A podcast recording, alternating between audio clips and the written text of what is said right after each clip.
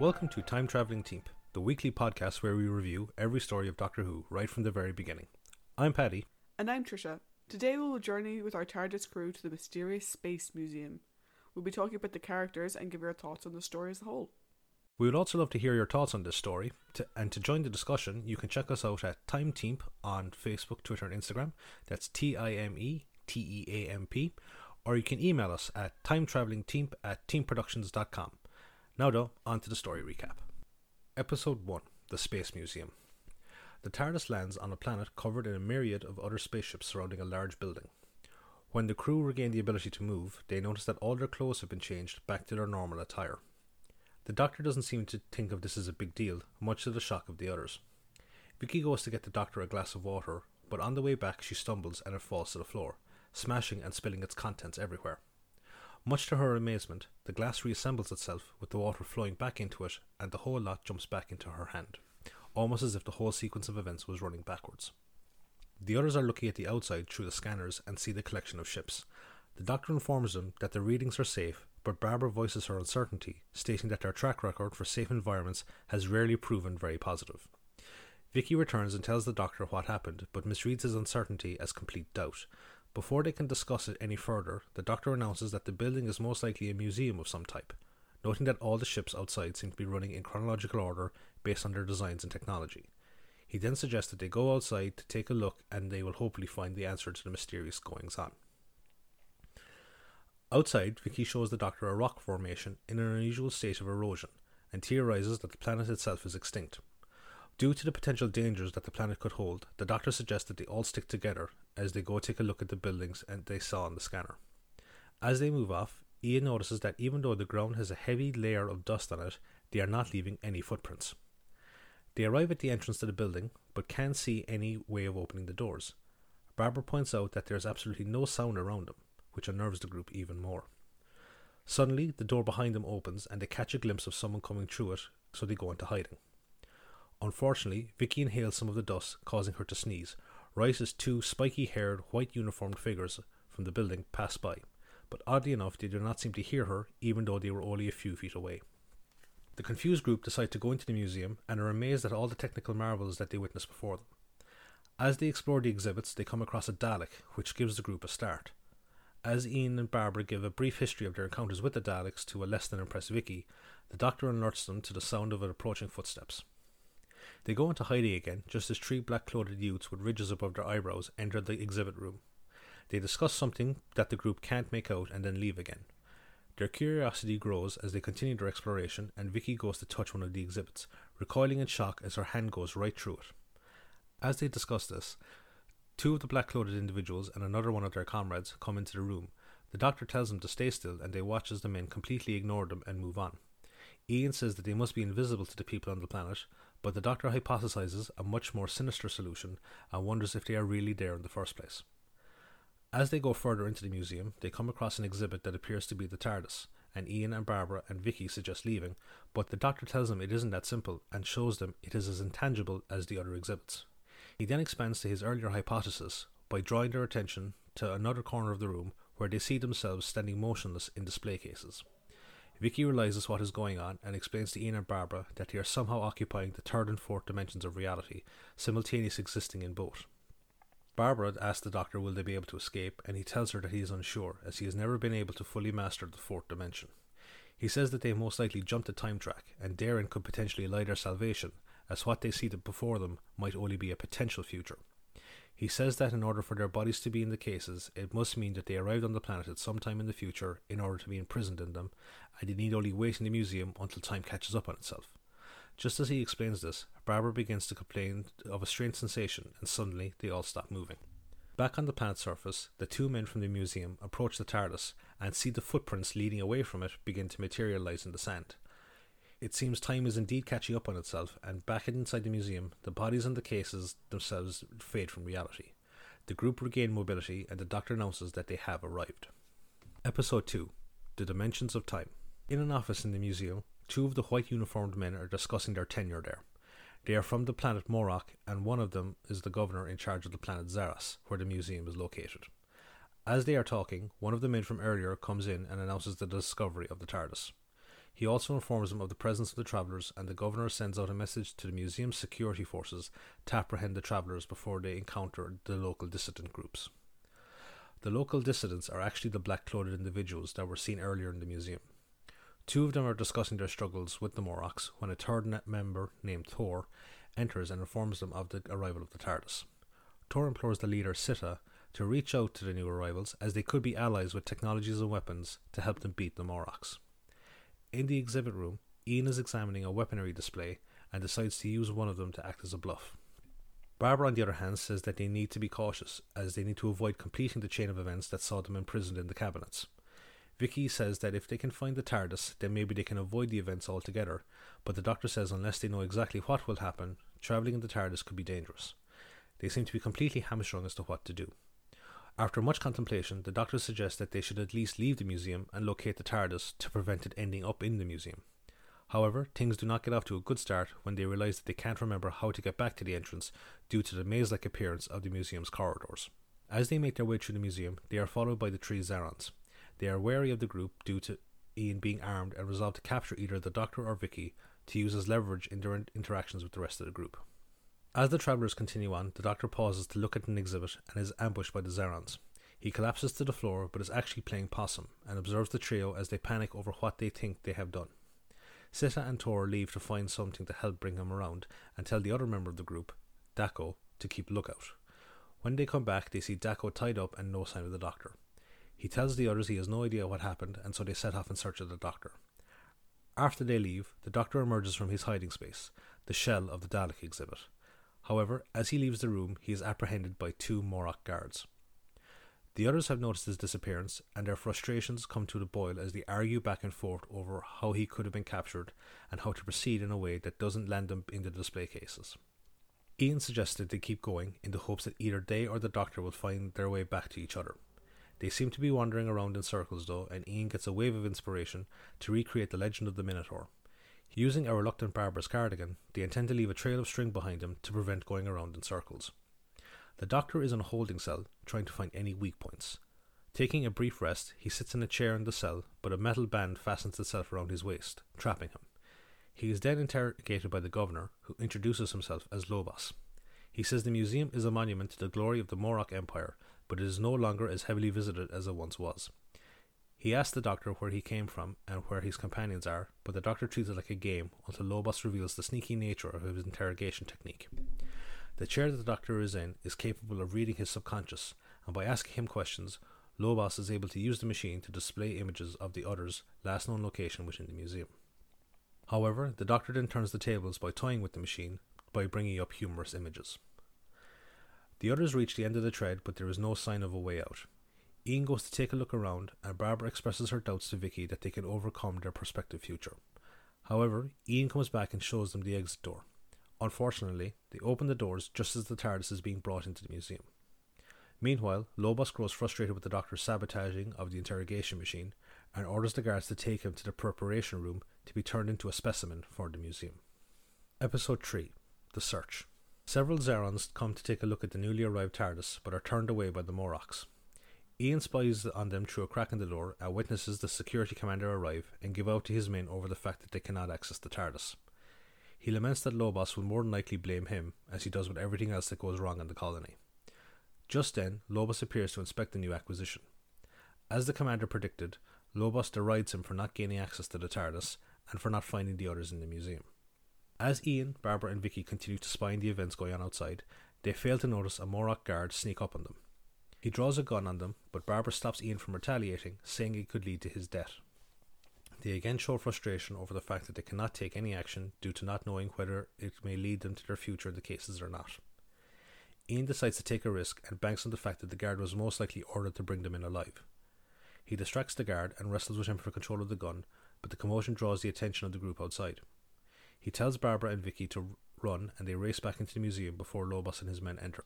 Lobos orders Ian to be taken to his office, but he manages to break free and incapacitate the guards transporting him. In their escape, Barbara and Vicky get separated, and Barbara hides in a storage room, which is locked by the guards after they inspect it. Vicky is grabbed by the Xerons, who try to explain their intentions to her after telling her that the Morlocks took the doctor. In order to show their good faith, Tor sends Dako to find Barbara, to, and together they will try and find Ian. Ian has circled back to the TARDIS and attacks the Morok guarding it. He holds him at gunpoint and demands to know where the doctor is. The guard tells him he is in the preparation chamber, but they'll both be killed if they are caught interfering with the process. Ian refuses to relent and forces the guard onwards. Back in his office, Lobos receives a directive from the Morok High Command instructing him to deal with the growing rebel presence in the area. He decides to kill two birds with one stone and orders that the air emitters be attuned to release vast quantities of Zafra gas, which is a paralytic and will immobilize the travellers for their conversion into specimens and the Xerons into easy targets for annihilation. Dako arrives at the storage room and, after almost getting knocked out by her, retrieves Barbara. However, before they can leave, they are paralysed by the gas seeping into the room. Tor and Sita are explaining the current status of life on Xeros to Vicky. After the Moroks invaded, they wiped out the adult population and made slaves of all the children. Once they began to reach adulthood, they were shipped off to different planets under Morok control. They explain that despite their superior numbers, they do not have the necessary weapons to defeat the Morok forces on Xeros. Vicky suggests that they infiltrate the armory and take the weapons that they need. Tor says that it will not be as easy as that, as the armory is protected by a sophisticated defense system that seems to operate as a lie detector. Vicky decides that in order to change the future, she may as well see if she can overcome the machine. They arrive at the armory and knock out the guard. They approach the doors and the computer comes online, asking a series of questions based on security protocol and permissions that make it nearly impossible for them to bluff their way past it. Tor and Sita state that they have no hope of succeeding, but Vicky rouses them by asking for their help in gaining access to the interior of the machine. She begins to tinker with it, and the results pay off as she has rewired the machine to answer different questions and accept her answers. Tor and Sita begin to raid the armory, and Vicky hopes it will be enough to change their fate. Meanwhile, on their way to Lobos's office, Ian and the guard are nearly caught by the security commander. The guard tells the commander that he has been summoned to Lobos's office and that a replacement is guarding the TARDIS. Once he leaves, Ian and the guard arrive at Lobos's office, and Ian demands to be brought to the doctor, but he is told it is too late as he is already in the second stage of the preparation cycle. He is then shown the preparation room and is shocked at what he sees before him. Episode 4 The Final Phase. It's the final countdown. The doctor is on a slab being bombarded by some sort of ray. Ian demands that Lobos reverse the process, despite his comments that it is useless as the doctor is as good as dead. At their hideout, Vicky, Tor, and Sita are distributing the weapons to their fellow prisoners in preparation for a raid on the military barracks. Vicky says she intends to go back to the museum to find the others. Tor tries to convince her to go after the assault in the barracks in order to ensure that she will be safe in doing so and not raise the alarm, but she insists on going now. Tor tells Sita to go with her to protect her. At the TARDIS, the security commander comes across a group of his men attempting to cut into the TARDIS. He discovers that the guard lied to him about his replacement and orders some of the cutting crew to come with him to investigate what's going on, leaving one of them behind to guard the TARDIS. Back at the preparation room, Ian grows impatient as he waits for the doctor to be revived. He eventually comes to, but he is very weak from the process. As Ian is making sure the doctor is okay, Lobos orders the guard to rush him, but he is not quick enough.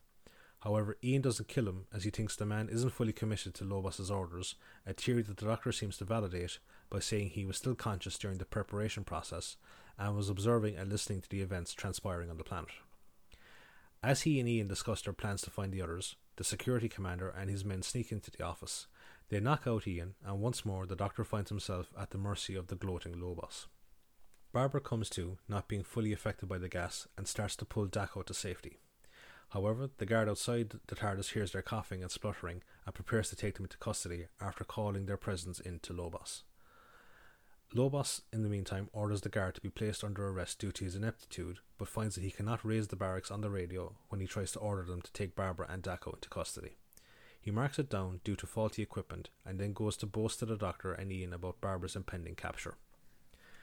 Barbara and Dako exit the museum but are immediately apprehended by the guard. Their imprisonment is short lived though, as Vicky and Sita arrive, with Sita killing the guard. Vicky and Barbara reunite, and Vicky explains to her about how the course of their future will change now that the revolution has started. Unfortunately, their joy is short lived as the security commander and the guard appear, killing Sita and knocking Dako unconscious.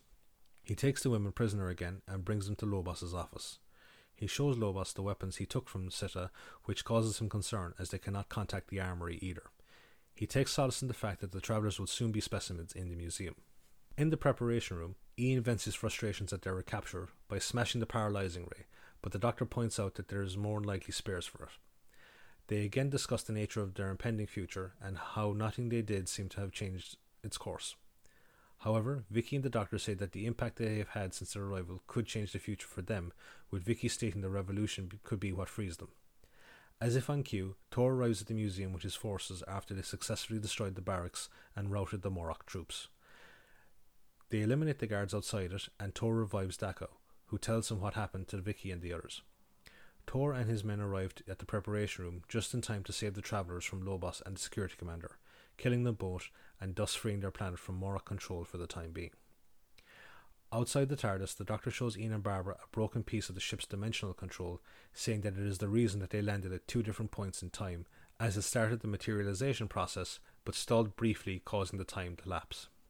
He goes to collect Vicky, who is trying to convince Tor not to destroy the entire museum in an effort to remove any reminders of Morok influence on the planet. Before he can back up Vicky's arguments, Ian and Barbara ask him what the new piece of equipment that is being placed into the TARDIS is. He tells them it is a time space visualizer that he found in the museum and that Tor gave him permission to take. He promises to show him how it works later, and they all say goodbyes to Tor before disembarking. On a nearby moon, a Dalek monitoring station reports that the TARDIS is currently in the vortex, and the Dalek commander dispatches one of their newly created time machines to pursue it and exterminate their greatest enemies. End of the story.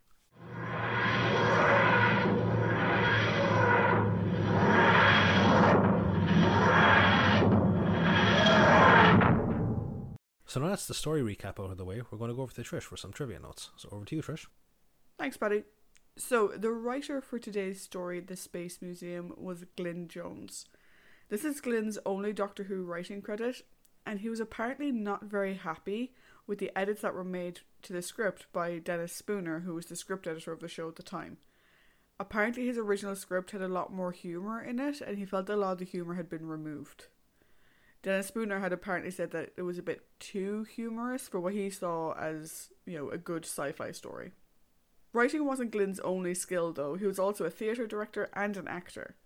He returned to Doctor Who in an acting capacity to play Krans in the fourth Doctor story, The Sontaran Experiment, Mm. which I actually really liked him in that story. I'm trying to remember him from that one. He was the guys that are on Earth, Mhm. obviously, because he wasn't the Sontaran. He was the leader. No, he wasn't the leader. He was the older gentleman who captures Tom. Right. He had a good beard. Yeah, I think it's like Celine Dion. It's all coming back to me. Anyway, Glyn was one of only five people to work on the show as both a writer and an actor. The others being Victor Pemberton, Derek Sherwin, Mark Gatiss, and Toby Whithouse. Glyn passed away in 2014. The director of this story was Mervyn Pinfield. We have discussed Mervyn before, as he previously directed some episodes of The Sensorites and Planet of Giants. He was also the show's associate producer for the first season and a half, From an Unearthly Child up to the Romans. Mervyn passed away in 1966. I suppose it's kind of sad and bittersweet, like that Mervyn passed away just when the, the, his era of the Doctor was finishing up. So when William Hartnell moved away from the role, Mervyn passed away. It's it's kind of weirdly, scarily poetic in some way. Yeah, but I, the one thing I'm glad of though is that he obviously put a lot into the show, you know, as the associate producer with Verity. Mm-hmm. I am glad that, like, I mean, it was massive by 1965. Oh You yeah, know, even in 1963 and 1964, it was massive. yeah. So at least he got to see it. You know, he got to see the success that it would be. Hmm. It would have been very disappointing if like Doctor Who didn't really you know kick off until like 1967 in terms of a fan base, and he missed it. Yeah, So at least he got to see that. true, very true. The air date for the story was the 24th of April to the 15th of May 1965. The Space Museum was the first, though by no means the last, Doctor Who story to tackle the idea of alternative timelines. It's something that will come up again. Mm-hmm. The first episode of this story begins with a brief reprise of the final scene of the Crusade, and this is the only clip, or this clip is the only surviving footage from the Crusade's final episode, The Warlords, which we discussed last week, is a missing episode. Yeah, It's it's strange, like you know, when you hear about like you know the missing episodes and the missing stories, and like some of them are completely missing, uh, but the only surviving fo- footage of them might be the start of next week's story. Yeah, it's one of the things that makes me kind of glad that the stories all fed one directly into the other. Mm. Because at least you do have the option, in some cases, to have. At least you get to see what the actors actually looked like or something like that. Yeah. It's holiday time again for the cast of Doctor Who. This time it's for William Hartnell, who was on holiday during the filming of episode 3, and so only appears in the reprise from episode 2. Mm-hmm. And on to our cast. So, Tor is played by Jeremy Bulloch. This is the first of two Doctor Who acting credits for Jeremy, the second coming in the third Doctor story, The Time Warrior, where he plays Hal the Archer. But Jeremy's probably known to most sci fi fans as the body of Boba Fett. He was the guy in the suit, though he didn't provide the voice. Either time, in that right? Because even in the original, Yeah, cut, no, he was never the voice, he's only the guy in the suit. And after meeting him at a convention, I can say that Jeremy Bulloch is one of the nicest people out there. He is just a complete Oh, yeah. gentleman. he is he is so so nice. The one regret I have from that meeting of him is I have discovered now that I made a bad choice that day. So on the day I got him to sign a picture of Boba Fett because hmm. it was a Star Wars event. Yeah. He actually very rarely signs pictures of Hal the Archer. And like if you're going through like, you know, there's a lot of online um auctions and sellings at the moment of autographs because of lockdown and everything. They're all of him as Boba Fett. They're very rare to get him as Hal the Archer, and I'm kicking myself I didn't get him to sign one as Hal instead. And it wasn't for lack of trying because he did try to sweet talk you into getting that second autograph. yeah, but you know, Yeah. I would have had to pay for both of them, and at the time I wasn't exactly flush with cash. cash, yeah. Uh, no, but like, flush now either. like he's he was there with his wife, and like they were just like they're a lovely couple. They're very nice people. Yeah, they were lovely. If he, if he's ever at a convention, definitely go just uh, meet him, and e- even if it's just to get like a, a kind of a nice to meet you type thing, he'll make time for you. Yeah, he's great. On to Sita. He's played by Peter Sanders. This is Peter's only Doctor Who acting credit. He was also in Fact and Fiction, Yorkie, The Dick Emery Show, and the ever present Zed Cars, we're on the board. Yes, we are. Peter passed away in 2019. Dako is played by another Peter, this time Peter Craze. This is the first of three Doctor Who appearances for Peter Craze. He would return to Who to play DuPont in the War Games and Costa in Nightmare of Eden. His other acting credits include Blake Seven, Bergerac, The Bill, EastEnders, and Zed Cars. Yes. Lobos was played by Richard Shaw. Again, we have the first of three Doctor Who appearances for Richard. He would return to play Cross in Frontier in Space and Locke, I think is how you pronounce it, in Underworld. It sounds like you're describing his temperament. You know, he played Cross in Frontier in Space. Hey, that's that, that that that's the name. What can I do about it? Next week he plays Whimsy. Richard's other acting credits include Matlock, Coronation Street, The Famous Five, Softly Softly, Freewheelers, and again, End of Alphabet Automobiles. yes. We have to think of new ways to say Zed Cars, otherwise it just gets very repetitive and boring. Richard passed away back in 2010. Lastly, as the security commander, we have Ivor Salter. Again, first of three Doctor Who appearances for Ivor. He would return to play Odysseus in The Mythmakers and Sergeant Markham in Black Orchid. His other acting credits include Dixon of Dock Green, The Avengers, Sherlock Holmes, The Sweeney, All Creatures Great and Small, and surprisingly, not Zedcars. Well, there's, there, there there has to be someone that has to branch out, I suppose. Yeah. He passed away back in 1991.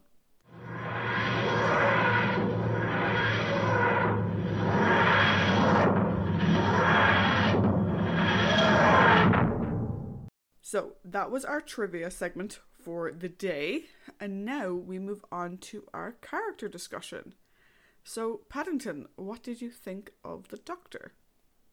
I think that the Doctor in this one is he's great. uh, the Yoda Doctor has returned. so, for our listeners, for people that haven't seen the Space Museum, when he's in when he's inside the Dalek shell, he starts to mimic the voice, and he's there with the plunger and the gun going around. He goes, "I tricked them, ha ha ha ha ha." it's just, and then he comes out with this big sh- cheeky shit-eating grin. It's amazing. I think that episode should have been called "The Doctor and the Dalek." Yeah, I that would have been a much better title than whatever the hell it was. um, overall, like this one is, as you kind of said, it. I think it uninten- unintentionally came across as a bit as a bit comedic. Um, because like unlike you know, say the Romans where it had the whole acting and music to make it comedic. This one was coming across as very serious, except in parts by the Doctor. Like you know when he starts you know fucking with the machine and he pulls up pictures of the old big uh, penny farting bikes and all this type of stuff to you know and Lobos just there going stop it. Stop that. Stop what I say. It's like a principal scolding a naughty child. Yeah, I, I, I get that.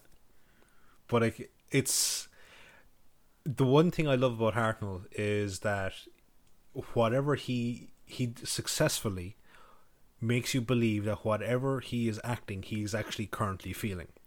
So like Yes. after he gets revitalized or no after he gets you know brought out of the preparation cycle by Ian like he acts like again an old man as opposed to like you know the swashbuckler he'd been at the start and it's like Jesus Christ would someone please get William Hartnell a chair and a cup of tea Yeah, like for for people who've only watched New Who and who are only now going back to watch classic, you know, you need to bear in mind that at this point in time, Time Lords, Gallifrey, regeneration, they weren't a thing yet. Hmm. So the doctor going on about his rheumatism. Oh, it, it, it's it's amazing. Like we even had it back in Marco Polo, you know, where it's like you know the Khan and the doctor are getting into like a who's the most crippled old man competition. Yeah, and even like back in Marco Polo, the doctor with the cold, you know, that wouldn't Yeah. happen nowadays. It wouldn't even happen. I mean, Ford didn't care about walking around Antarctica in just his normal clothes.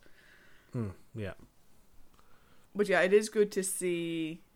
I, I think in this story we get to see the many sides of the Doctor. hmm So we have the impish trickster in the Doctor and the Dalek. We get um, impressions of the fighter side of him. You know, the fact that like he was able to knock out the kid and tie him up and escape. We do get the old man, and we also get the intelligent man who's able to outsmart a computer. Mm-hmm. Like, I I think that whatever other people may say about this story, that this is a great so- showcase for Hartnell. Like like a lot of stories that have come before it, these are the ones that kind of just really cement his status of the, as the Doctor. Yeah, and it's really who the heart of Doc One is. Mm. You know, he's all of these things rolled up into one person. Oh yeah. So, uh, that's it for the Doctor from me. I think.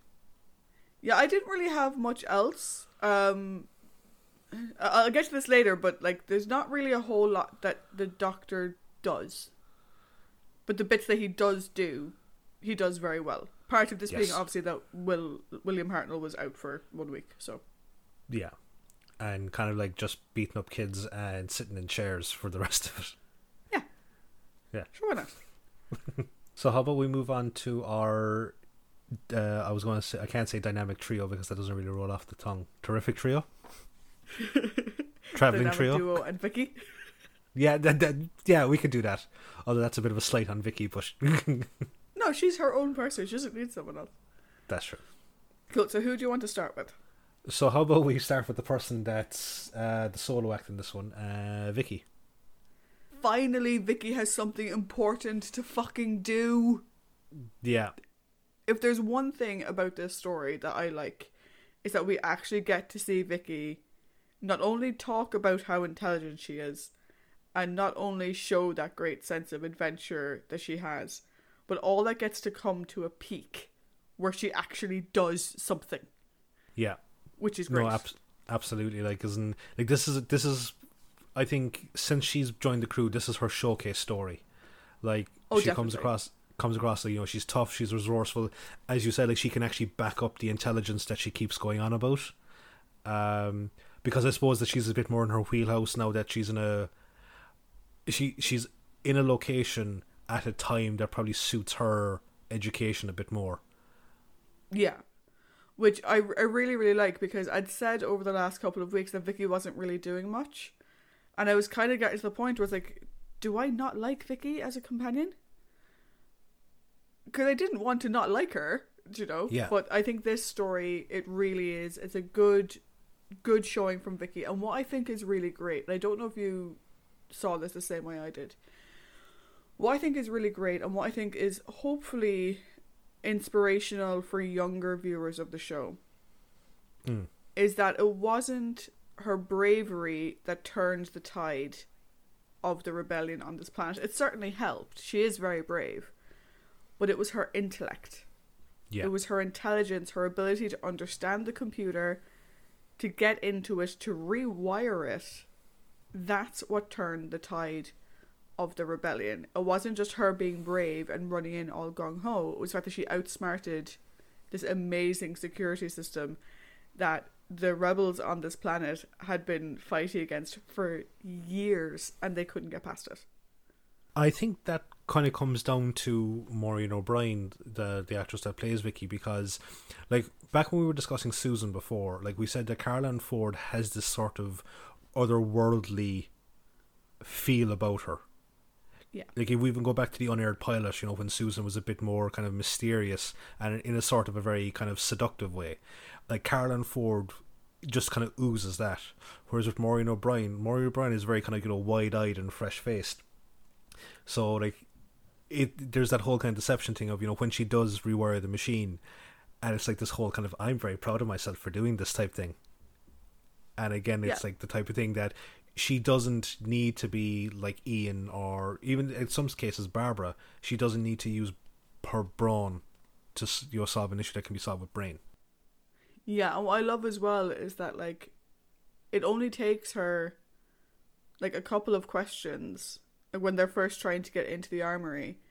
You have the two boys who are like, "Oh no, it's it's a waste of time. It'll know," and she's just like, "Shut up, shut up. Give me a second. yeah. Let the questions play through. Okay, I figured it out. Get me into Yeah. this panel, and I'll get us in." And you're like, "Go on, use Yeah. that amazing future brain of yours." And let's not take away from the fact that if this machine is all fucking powerful, like it can be rewritten that easily. It's like it's she's showing off for like her technical acumen. It's like finally I can get Barbara to you know realize that I'm I'm smart. Hey, I don't think Barbara ever questioned Vicky's No, intelligence. no, no, not at all. But it's like I because like again, as I said, like she was never in a scenario that she could actually show off her aptitude. You know. Yeah, it was all talk, not any Yeah. action. And this time we got to see her mm. intelligence in action, which I love. I also love her little kind of you know, but I was going to say at first moments. You know, like when people are you know, like okay, like the the adults are talking, and she just kind of throws a little bit of a huff. Like she's oh, she's so cute. Yeah, but like she's also the one who kind of works out the whole fact that like she's the one that explains to Ian and Barbara mm. what's happening. Yeah, You know, she dumbs it down for them. oh, the like I, I I think this is a, a really good showing for Vicky. yeah, very good. So moving on to the dynamic duo, um, who are we going to talk about first? Um, I think we should talk about Barbara first, but I will point out I do have one line that applies to them both, which is Mhm. at one point, Mummy Barbara and Daddy Ian are fighting, and I don't like it. No, I really don't like when they're at odds with each other because it gets really visceral. mm. When they do the two of them fighting, it makes you uncomfortable to watch it and you just want it to be over. it's similar to back in the Daleks, you know, when they had that argument about the Thals. Mm. And yeah, I, I didn't like them fighting. no. But like, then again, like you never like to see besties fight. No. So if we talk about Barbara first, I think this story is a bit Barbara light when it comes to the action, but that's okay. The Mhm. woman needs a week off from saving the universe. She's Yep. she's allowed.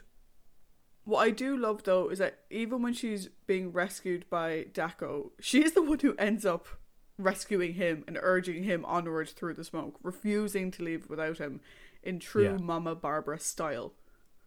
Oh no, big time! It's a case of like she's almost like I know that I don't think you've seen it, but she's almost like uh, Mickey from the Rocky movies. It's like, come on, get up, you son of a bitch! I didn't hear no bell. I haven't not even seen in- the movies, but I'm familiar with the character just in general. Yeah, so like, Hilarious. or even or even for me, just kind of kind of going off on it at, at various points in time. Um, but yeah, no, it's like that whole thing of you know, Barbara has this thing of where she when she gets involved in a conflict, she seems to take it on really personally almost. Mm. in in the sense of like you know okay i'm here i'm involved with these people now. I'm going to do my damnedest to make sure that i can save whoever i can save.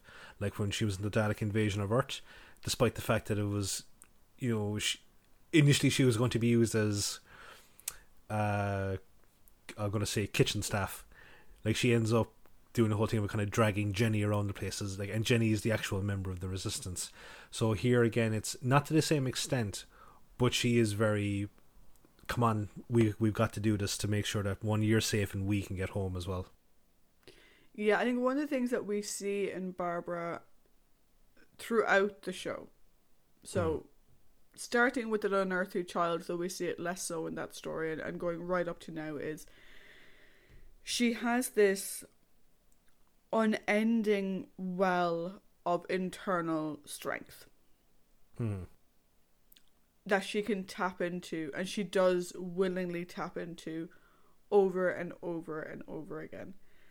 Even when she's, you know, from a certain perspective, even when she's the one who's in jeopardy, you know, thinking about the crusade last week, thinking about the Romans, thinking about Reign of Terror, this story, even when you would assume, oh, well, she'll just pass out and someone will have to save her.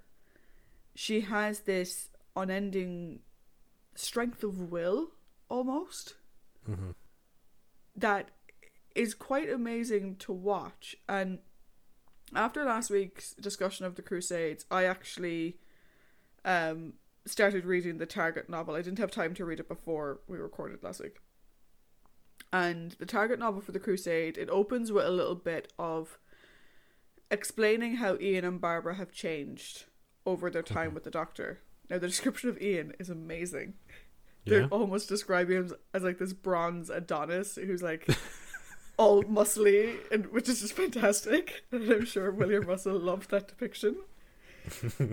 but with Barbara, they're like you know the change in her is slightly different. Yes, she's a bit more defined. She's obviously been a bit more physical than she would have been as a teacher, but they mm. describe it as this sort of otherness with her. And again this sense of strength. I think that's really what we see in barbara in this story is even though she doesn't do a whole lot we get to see that sense of strength and that will coming through. Like I, I get the this feeling as of late and you've kind of just cemented it there is that imagine if if you know in real life the TARDIS landed and out popped the first doctor and out popped Ian and Barbara.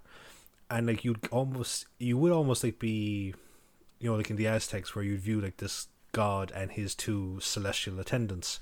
And like you'd have Barbara who would be like that almost matronly Athena type character.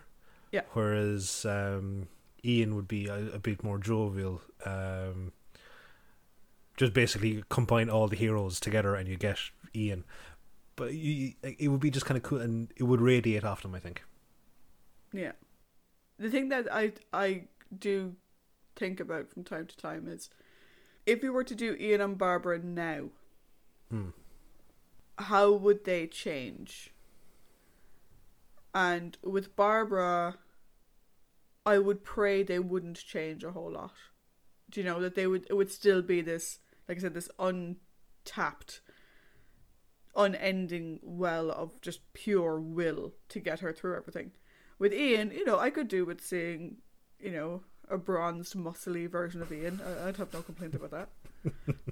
after after was it like two weeks ago's comment on the web planet about Ian's bum Hey, I can I can look. It's okay. I'm not me back. Aside from the fact that you know this was nearly sixty years ago, and William Russell is now in his nineties. but other than that, you know, Age is just a number. um, honestly, like you know, are we talking about having them be teachers in the modern day and then applying their story to modern modern Who Yeah. storytelling? Honestly, I don't think they would get nearly anywhere as good a representation as they did back when it started, due Yeah, to the no, nature of the due, due to due to the nature of the storytelling. yeah, another door. Uh, speaking of the the bronze Adonis, oh, uh, before we move on to him, we should have a silent moment of prayer for Barbara's cardigan. Yes, I will come back to Barbara's cardigan later. No. But um, rest in peace, cardigan. Yes, you did rest your in job peace. so on to Ian. Ian, guns are not toys. Don't play with them like that. Mm-hmm. You stupid just Yeah, but he, but he, like, he, like he's just recently been made into a nice, you know, he's a, he's living off the the rush of that small, but I suppose. Yeah, Ian for me in this story he does two things which I would consider to be quite stupid. The first is Right. playing with the gun like it's a toy, Mhm. particularly with a space gun that he doesn't know what it does. Yeah.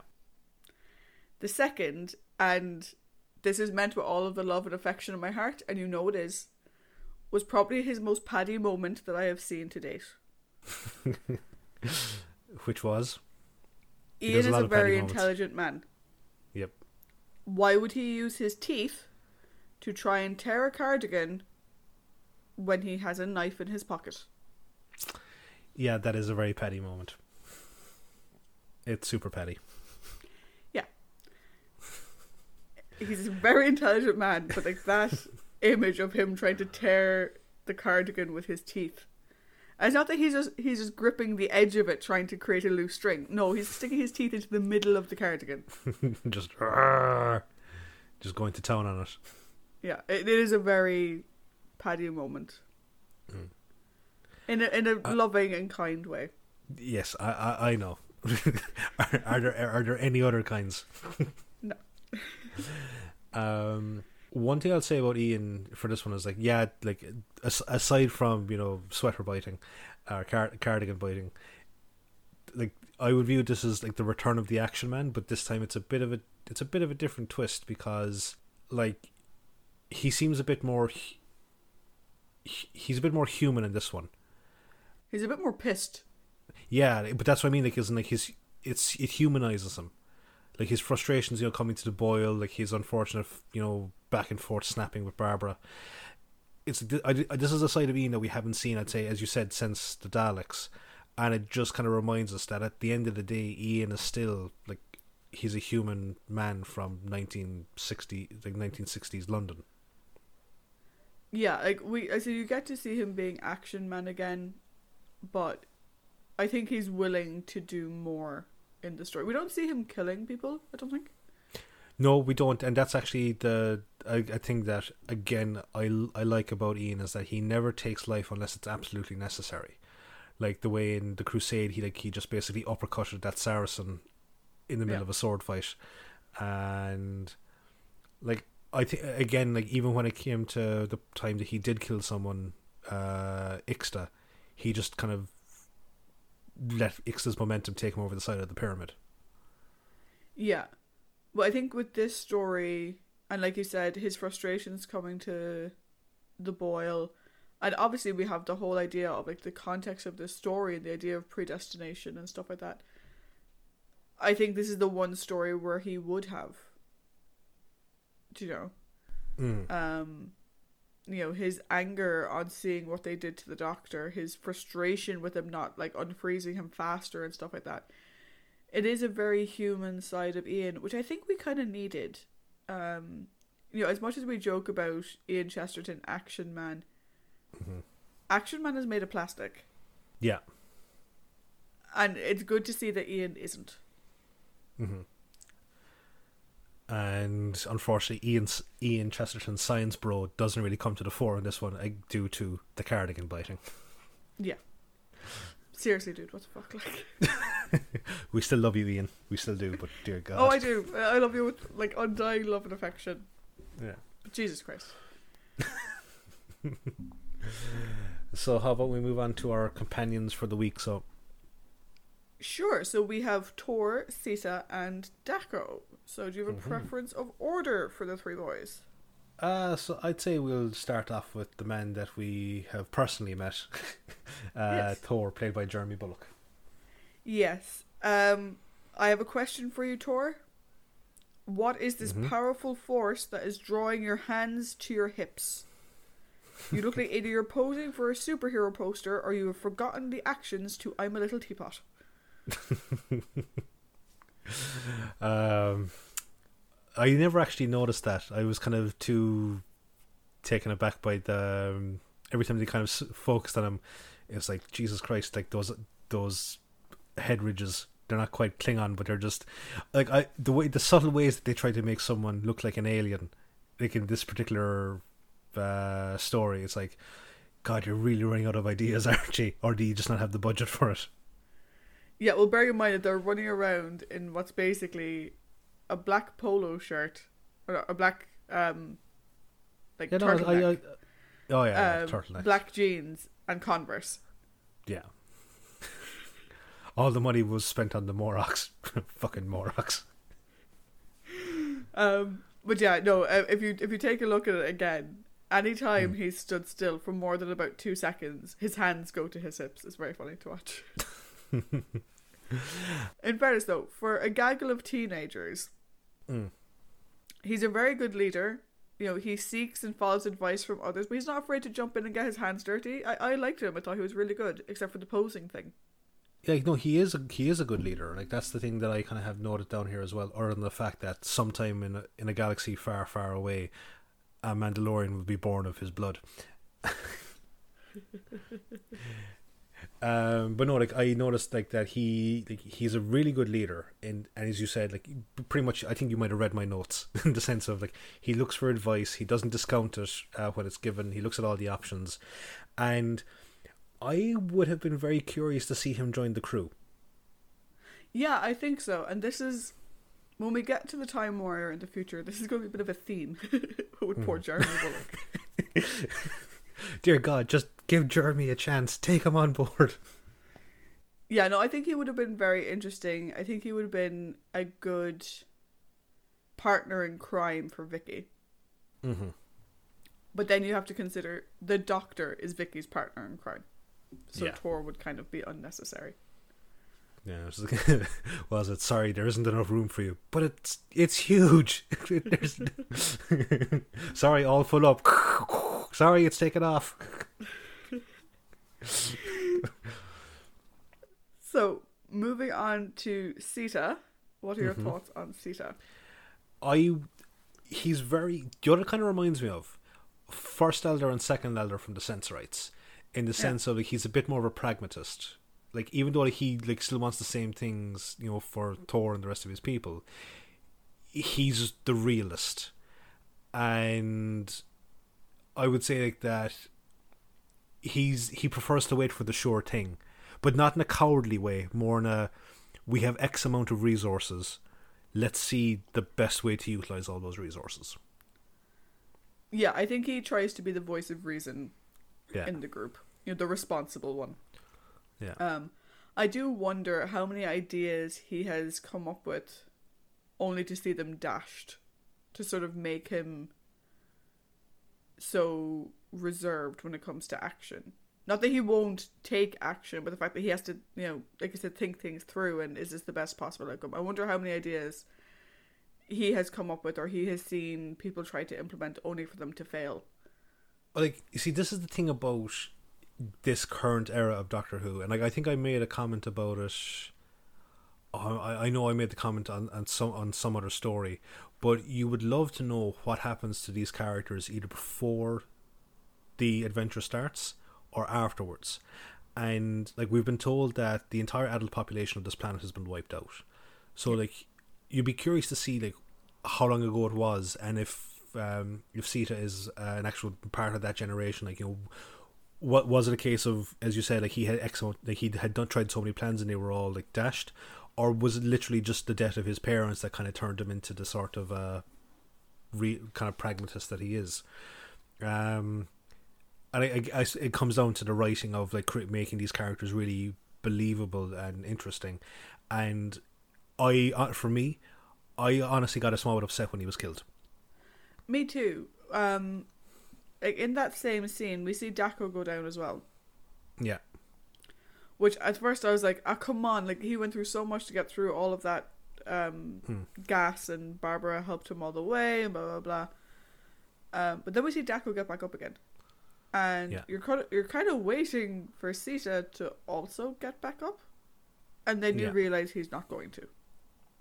like again uh, the hallmark of Doctor Who is that on like uh, kind of jumping the timeline a small bit the quote from 9 which is just this once everybody lives Yeah. it yeah that it, it there's a reason that he had to say just this once Yeah, which is which is unfortunate. and how about we move on to Dachau Yeah, I have one line for him. No, he's Yeah. lovely. In fairness, he, he's great. He- He's a lovely character. Um, but the one line I have is that he goes to save the lady and gets saved by her in return. yeah I, I I think he's like the baby of the group Mm, I can see that. Uh, also, I think I mispronounced his name. I said Daco as opposed to Daco. So yeah, don't get those don't get those two names confused. Um, it's like I I have a feeling that you know I think he is he is the baby of the group, and he gets like the really easy assignments, which turn out unfortunately not to be quite so easy. You know, in the whole sense of oh, you go and retrieve Barbara. She's in a, a secure location, Yeah. Uh, like as in a yeah that type of thing.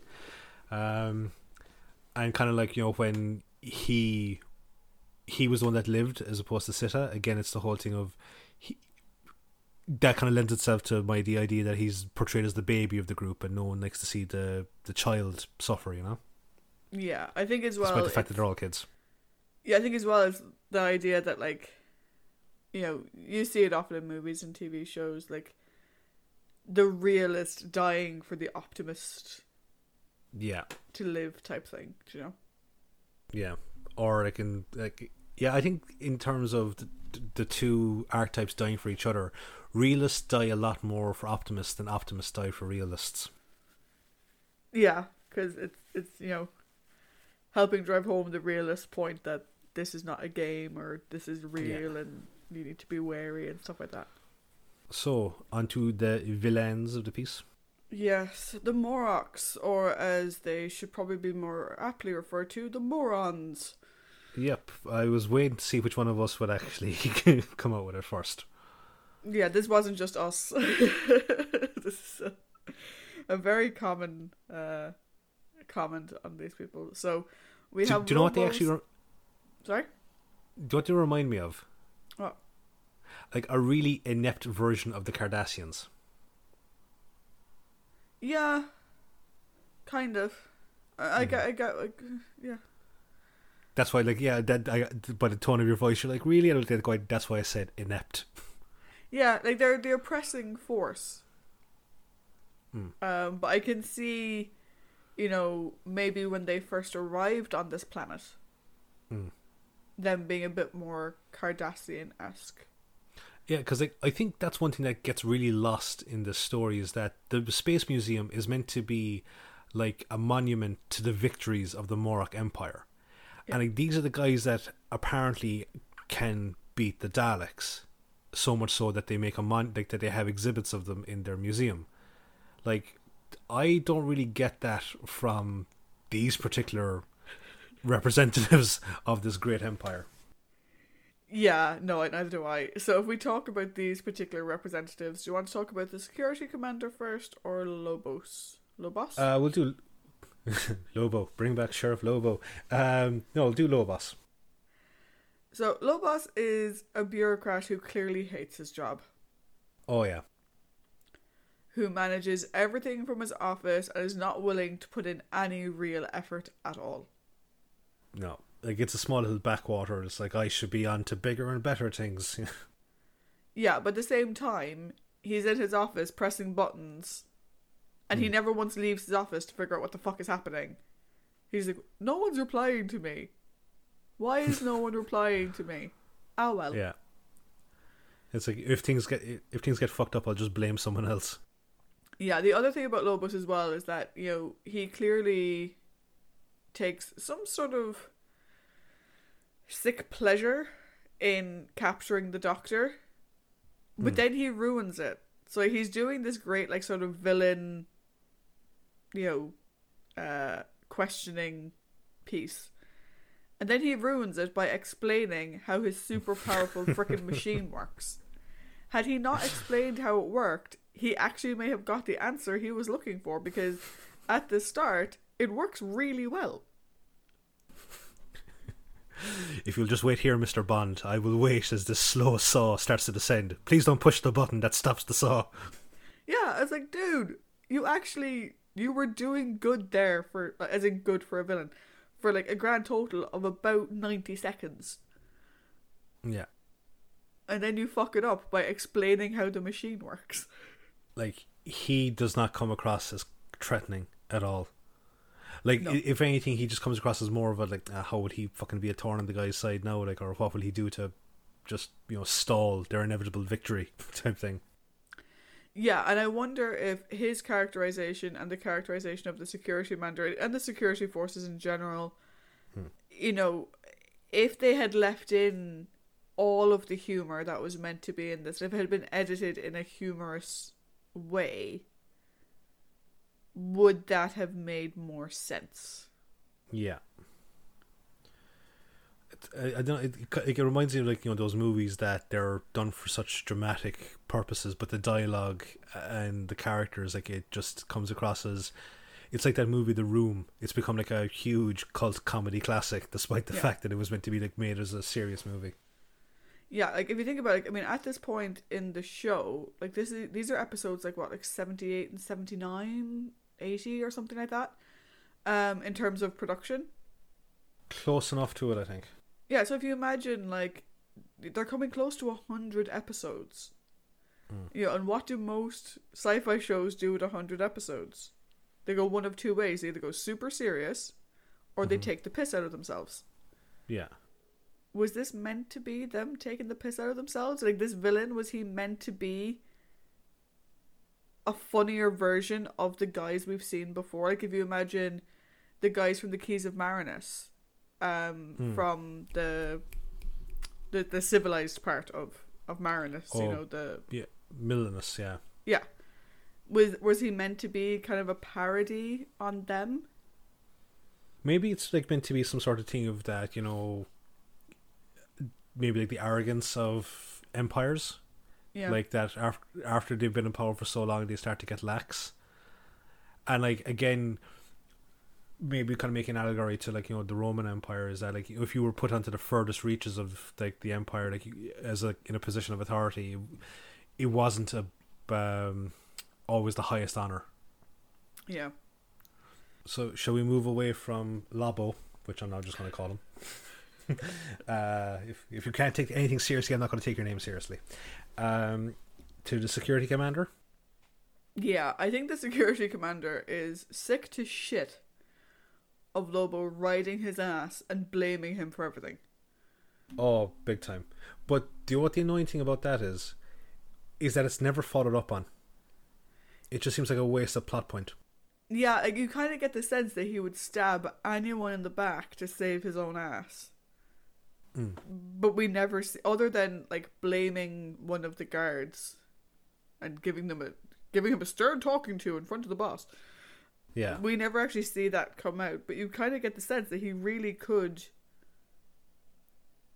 you know, break and do something seriously fucked up. Do you know who he kind of reminds me of? And it kind of, maybe kind of goes against the, that aspect of it. The first guy to get force choked by Vader in like A New Hope. Yeah. Yeah, no, I can see that. Yeah, he just has like this weird kind of s- arrogance about him. and it's like you know like force choke me with you motherfucker. That, that's the way that it just comes across you know? Um but like himself and Lobos like they're they're two of a kind in the sense of there's nothing about him that's like the the type of character they're meant to be portray yes would be a viable threat. But the way that they come come across in the story it's just not there for me Yeah, no, I, I agree with you. I, I think it's a bit of a bit of a wasted opportunity with them. Um, do we want to leave the real villain of the piece until we discuss the overall component of the story, or do you want to just make an honorable mention to it now? It depends on who you mean. Uh, I would view the real villain of this piece is the concept of uh, fighting predestination. Yeah, I think I think we can do that in the overall, um, because there's there's a very important point I want to make on that, which which directly affects my scoring of this episode. So yeah, I think we can talk about the concept of predestination in our overall discussion.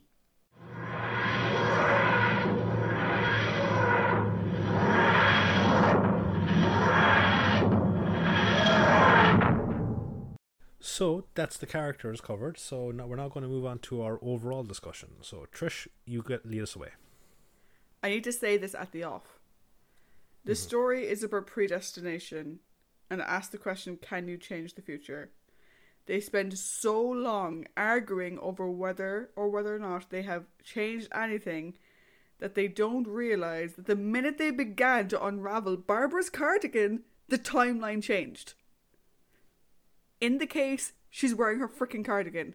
In episode 2, she has no fucking cardigan on. I waited the whole story for someone to point this out and nobody did. And it was so frustrating because I remembered the first time I watched the story and I thought they mentioned hmm. it. But literally for the whole story, they're walking around, Barbara has no cardigan on, and they're like, oh, but what if this is what puts us in those glass cases? I'm like, well, clearly Barbara doesn't get in a case because she looks freaking different, you idiot. it really bothered me. It really bothered me. Um, so you I mentioned in our previous bothered you. section how predestination is the ultimate villain of this piece. So Hmm. rant over. How about you talk about more about that, and then we can circle back around to our scores because I need to calm down because the bar the Barbara cardigan thing really fucking gets my goat. Um, so like predestination, I think is a very interesting concept. I like to kind of go with because, like, you know that there's one one series uh, re- that I watch every so often is the show Berserk, and I remember I told you I talked to you about if you're if you're given a choice, uh, or like you know, kill all your friends and accept your destiny. Uh, and are you doing anything wrong? Did you remember we had that discussion? Vaguely. When did we have Vaguely, this? Uh, I think it was close enough to Christmas time. Okay, that was a long time ago.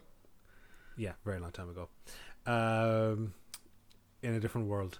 No, it's th- this thing is that you've been presented with an outcome, and you've no idea, like, by staying, do I do I prevent the outcome? By going forward, do I prevent the outcome? Like, there's other stuff that that do it, and uh, there was a line that kind of came into my head just there now when you were saying about the sweater.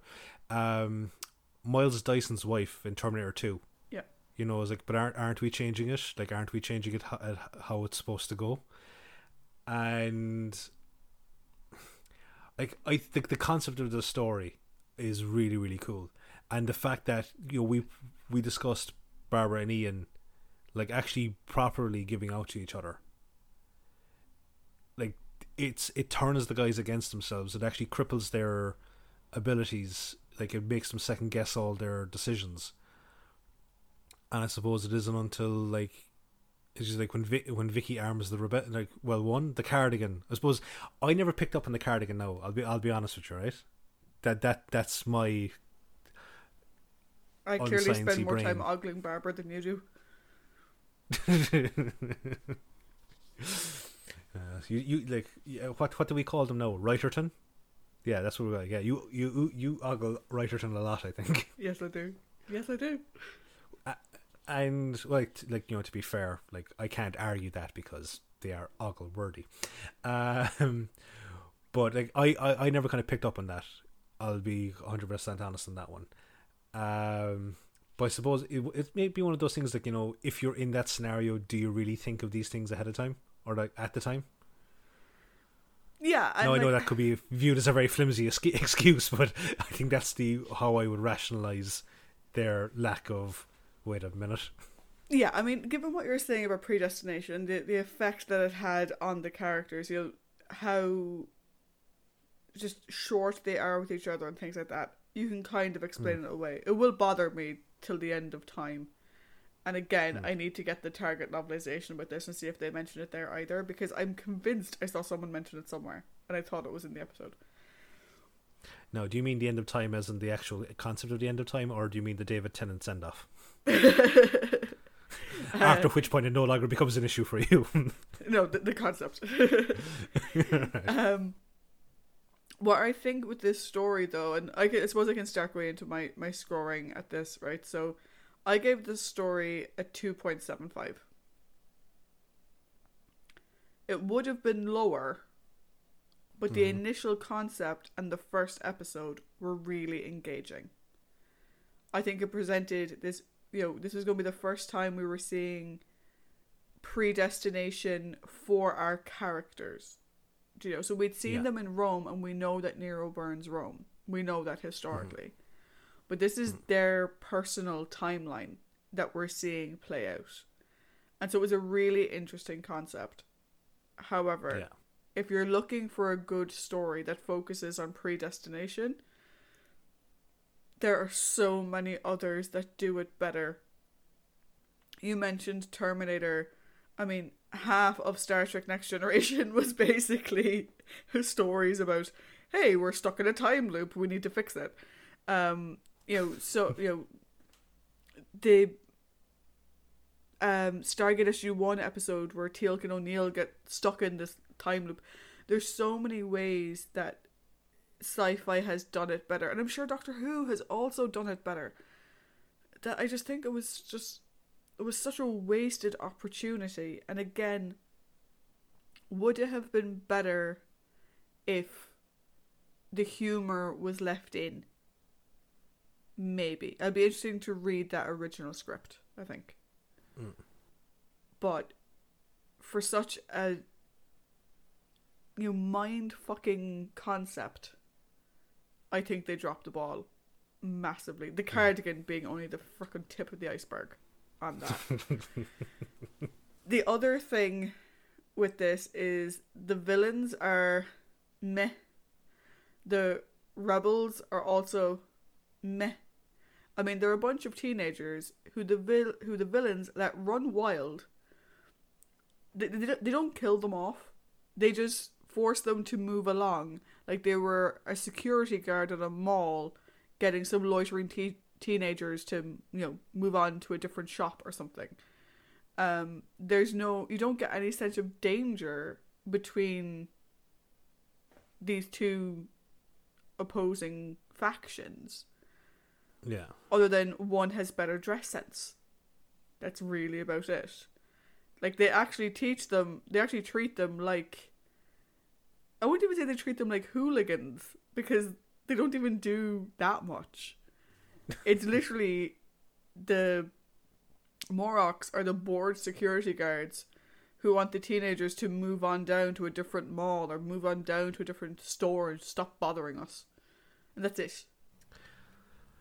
So, who do you think has the better fashion sense, the Gary Glitter fan club or the Talking Heads uh, guys? I'm more a fan of the turtleneck and Converse. Yeah, um, yeah, the, that was the thing. Like, it just looked like like you know the fans of two different bands or two different styles of music were just like getting into a disagreement. Um, because like no, like the Moroks, they look like members of the Gary Glitter band, like with just like those weird white bulky shoulder pad outfits and their spiky hair. Um, I'm a bit, I suppose, a bit more lenient, or not no lenient isn't the right word. uh, I don't know what is the right word. My score is three point seven five because, uh, yeah, like, and I know I agree with you that there is a very there's a very kind of small so not small soldiers toy soldiers the Wil Wheaton movie Yeah. uh feel about this you know with the the kids trying to rebel against the Moroks and I was like yeah like at the start I get the the thing of you know like okay you have dissident groups. Why aren't you putting them down? As opposed to just kind of you know come on shoo get away. But then obviously Lobos makes the decision like how about we just paralyze them all and that will make them easier to kill later in a while. Um but I kind of what makes it stand out for me is with the, obviously with the exception of Moros uh, Moros Mo, yeah like Moron uh Lobos and the security commander I'm a real I'm a real big fan of the performances by all the cast in this story and I think that's what kind of netted the score for me is like we have Ian and Barbara's performances uh, we have Vicky's showcase we have the doctor having a whale of a time and like you know I'm always a big fan of the Yoda doctor um and there is the thing of predestination Yeah, I'll be honest. I incorporated all those factors into my two point seven five. um, I I feel really bad giving this such a low score, but you know, you know, different people are going to like different episodes and like different things Oh, about yeah, different yeah. episodes. Um, the one thing that I came away from this story thinking, other than fuck the cardigan, was that I felt really bad that for me, as someone who was kind of struggling to accept Vicky in the group because I felt she wasn't doing much, Mhm. I felt really bad that her powerhouse story to me was so fucking forgettable. Like Yeah. I this episode come if you're to buy the DVDs, this comes box up with the chase. And just to give you some context, right? The chase has two discs for the DVD release because there's so much special features. The Space Museum has two special features. One quite sweet, it's William Hartnell's granddaughter talking about her grandfather. That's quite sweet. The second is called In Defense of the Space Museum. And is basically a fan saying how surely it can't be that shit. Just give it a chance okay? Come on guys. Yeah so for me you know i don't i tend not to follow you know the norms of what everyone thinks is a good episode or not a good episode but i think for for this story i yeah i have to agree with the general populace Ah, but like that's always going to be the case. Like, sure, like even back when we first started, like our very first episode, like we were off on our scores. Like we were different on our scores about the unearthly, unearthly child and then the Daleks. Yeah. So, yeah, was it? I think it was time for a bit of a, a, a disparity in the scores. yeah a random piece of you know possibly useless information for people to know in season one my average score for the stories was higher than yours Yes. so far for season two you're trending higher than me Interesting. mm. We shall have to see how season two ends. yes we will Although season two ends really weirdly, from what I remember. But Anyway. sure, we shall we shall find out as we get there. Yes. So, do we have anything else to add on the Space Museum? No, I, I'm pretty sure that we have gotten everything we wanted to get across, which is cardigans. C- Cardigans are very important. Yeah. People need to pay more attention to Barbara's clothes. Yes, for plot purposes, not just ogling. Yeah. Oh, oh yeah, yeah that, that's what I meant. Yeah, exactly. yeah. Anyway, join us next week when we will be discussing the chase. Ooh. That's not my attempt at doing the team tune. That's meant to be a spooky sound. so, until next week, guys, look after your cardigans, and we'll and we'll talk to you. Bye. Bye.